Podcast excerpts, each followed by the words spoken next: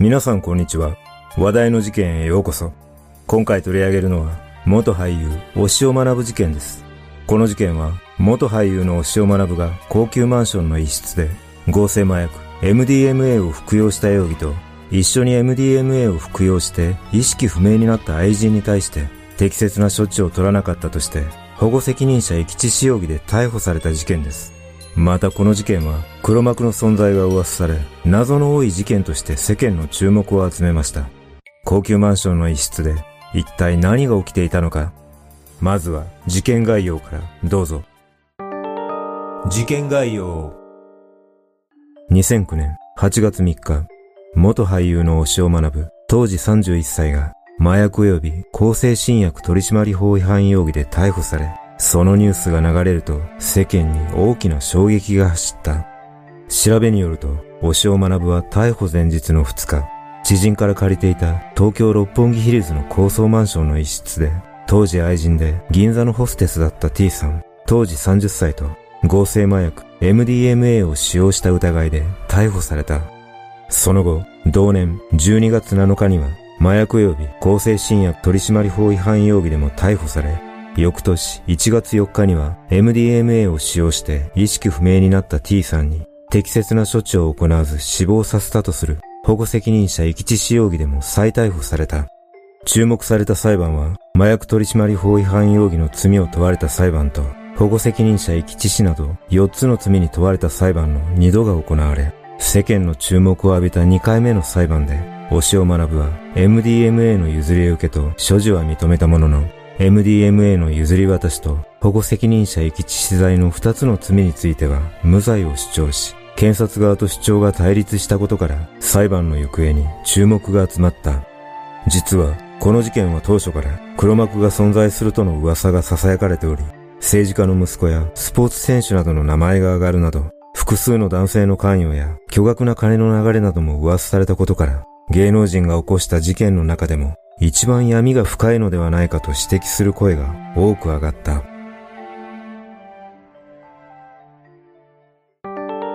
突然の中毒症状。裁判資料によると、2009年8月2日午後2時14分、押尾学は知人から借りていた六本木のマンションに向かっていた T さんに対し、来たらすぐいるとメールをすると T さんから、いると返信があり、午後2時34分に T さんをお塩のいるマンションに到着すると部屋に入り、その後、お塩学は MDMA を T さんに渡し、一緒に服用してから二人で DVD の鑑賞を始めた。午後3時56分、二人は DVD 鑑賞をやめると、1時間ぐらいかけてセックスをした後、それぞれ5分ほどシャワーを浴び、午後5時10分に、お塩学の当時の妻からメールが届いたため、そのメールに返信後、二人は再び約30分間セックスを行ったが、その直後、突然 T さんに異変が起こり始めた。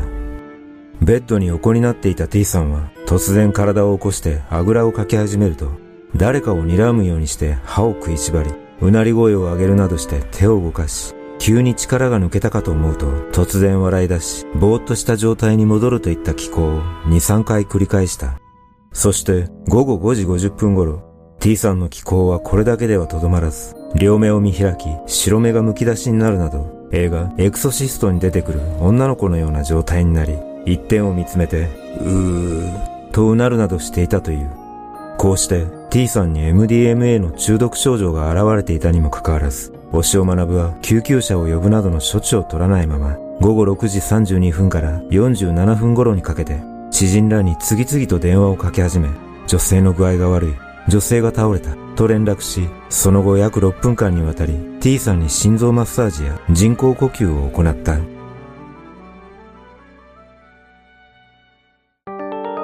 偽装工作。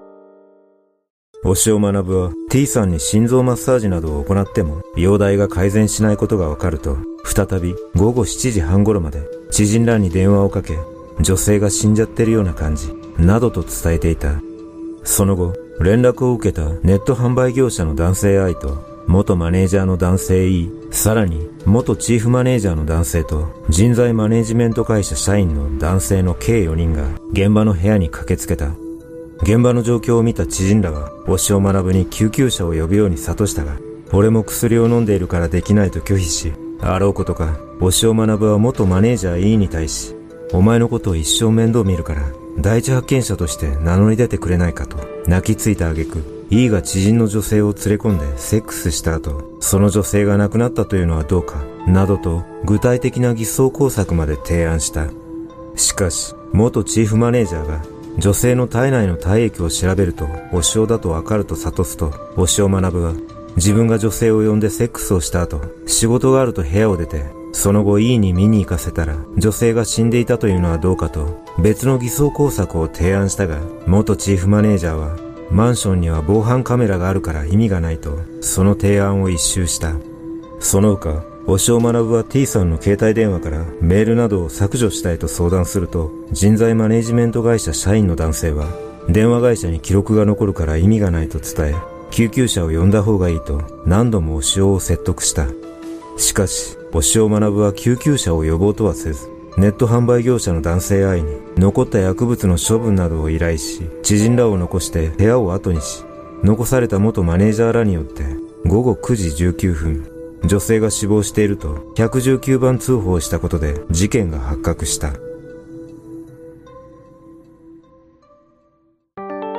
警察の捜査通報を受けた救急隊や警察が現場に駆けつけると、ベッドの上で全裸の状態で変死している T さんが発見され、司法解剖の結果、T さんの死因は急性 MDMA 中毒であることが分かり、血中から高濃度の MDMA が検出されたほか、重度の肺水腫の症状があることや、心臓マッサージによって胸骨が骨折していたことも分かった。事件翌日の午後、事情聴取を受けた押尾学は、部屋で女性と一緒にいた女性に異変を感じたため自分のマネージャーを呼びその後部屋を出て行ったと供述したしかし取り調べ中に薬物中毒とみられる手の震えに気づいた捜査員が押尾学に尿検査を行ったところ MDMA が検出されたため同日麻薬及び向精神薬取締法違反容疑で逮捕しさらに事情を聞いたところ押尾学は T さんから勧められて MDMA を摂取したと供述し自分が MDMA を T さんに渡したことについては認めなかった。その後、押尾学は麻薬及び向精神薬取締法違反の罪で起訴され、2009年11月2日、懲役1年6ヶ月、執行猶予5年の判決が言い渡され、有罪が確定した。警察は引き続き、薬物の入手経路や T さんに対する遺棄致死容疑の捜査を進め、同年12月7日、T さんに MDMA を譲渡したとして、再び押尾学を逮捕し、さらに、翌2010年1月4日には T さんに対する保護責任者遺棄致死容疑でも再逮捕した。一方、MDMA を譲り渡したとして、押尾学の知人でネット販売業者の男愛が2009年12月7日、譲渡の容疑で逮捕され、さらに T さんの携帯電話を捨てて証拠隠滅を図った容疑で、元マネージャーの男 E も逮捕され、それぞれ立件に向けて取り調べが進められた結果、前科のあった知人 I は懲役1年の実刑判決が確定し、元マネージャー E は略式起訴で罰金20万円の刑が確定した。そして注目された押尾学の判決は争点となった保護責任者遺棄致死罪について被害者を救命できる可能性があったが119番通報をしなかったことで保護責任者遺棄罪は成立するが直ちに119番通報したとしても被害者の救命が確実であったことが合理的な疑いを入れない程度に立証されているとは言えないとして致死罪を認定せず懲役6年の求刑に対し懲役2年6ヶ月の実刑判決を言い渡した。これによって押尾学の執行猶予判決が取り消され2件の刑期を合わせた期間を服役することとなったが服役から約2年9ヶ月が経過した。2014年12月。押尾は模範囚として仮釈放され、2017年12月には週刊誌に再婚して新たに子供が誕生したことが掲載された。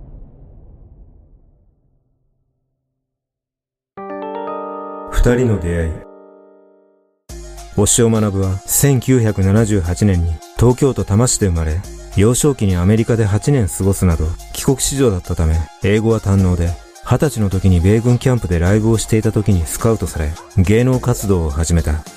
その後、2006年に女優の矢田亜子さんと結婚後、翌2007年には第一子の長男が誕生し、神奈川県川崎市内で暮らしていたが、事件の半年前には別居生活を送っていたとされ、その別居中に事件は起こり、押尾学が逮捕された4日後の8月7日に離婚を発表している。当時、妻の矢田さんは事件の一報を受け、ショックのあまり泣き崩れ、周囲には夫が薬物を使用していたことは知らなかったと話し、裏切られたとの思いを吐露していたという。一方、死亡した T さんは岐阜県出身で、T さんは10代の頃に暴力団の男性と結婚し、その後離婚しているが、上京してからも暴力団関係者と親密な関係を持っていたことが裁判で明らかになっている。T さんは2006年9月から新宿歌舞伎町にあるキャバクラで働き始めた後、六本木のキャバクラを得て、2008年から銀座の高級クラブで働き始めたことがきっかけで、店に訪れた推しを学と知り合い、愛人関係になっていった。この頃の T さんをよく知る人物によると、愛人になったのは最初はタレントだからという理由かなと思ったが、T さんは上昇志向が強かったので、推しの取り巻きが大きいと言っていた。T さんは推しのことを利用して、そのバックにいる取り巻きたちに近づこうとしていたようです。と語っている。実は事件後、T さんの自宅を家宅捜索したところ、コカインやパイプが発見されており、日常的に複数の種類の違法薬物を使用する薬物依存の状態だった可能性が高いことが分かっている。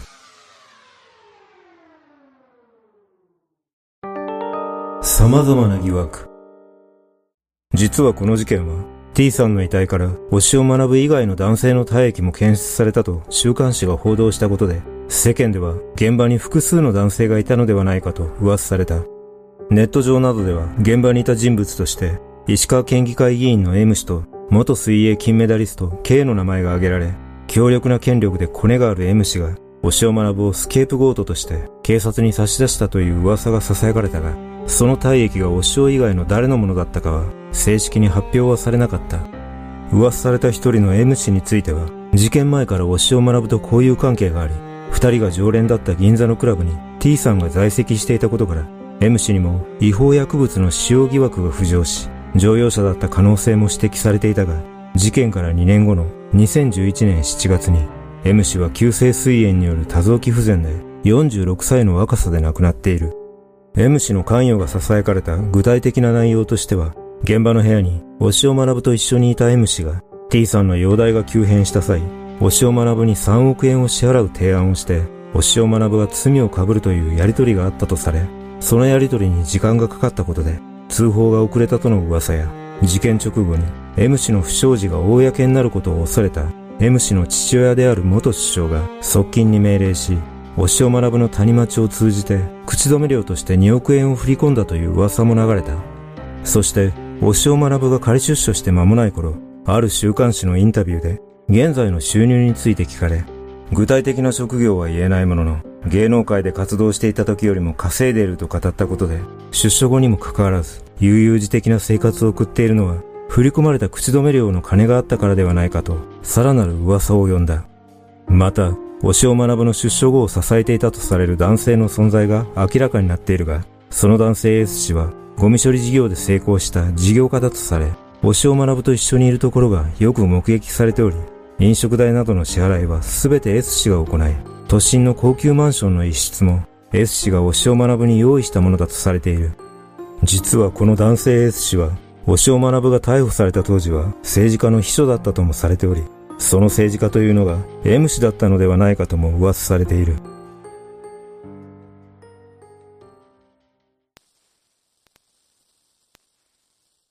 今回取り上げたこの事件は様々な疑惑が囁かれ、真偽は定かではないものの、仮にこれが事実だとすれば、芸能界を取り巻く深い闇を感じます。おそらく、警察は防犯カメラで人の出入りを確認していると思われるため、公表されている人物以外の出入りはなかったと思われますが、仮に噂されている人物が映っていたとすれば、事件との直接的な関与はないとみて、捜査対象から外したのかもしれません。そして、死亡した T さんについては、亡くなられたことは残念ですが、同僚などにも、覚醒剤、マリファナ、エクスタシーとか、そういうのは全部使ったことがあると話していたとされるなど、かなりの薬物中毒だったことが伺えるため、この事件がなかったとしても、いずれどこかで死を迎えていたような気がします。この事件は裁判所が指摘している通り、直ちに119番通報したとしても、D さんの救命が確実であったとは言えないため、やはり押尾学は芸能人の地位や家庭を失いたくないという自己不信に走ったことが運命の分かれ道だったと感じます。皆さんはこの事件をどのように感じたでしょうか？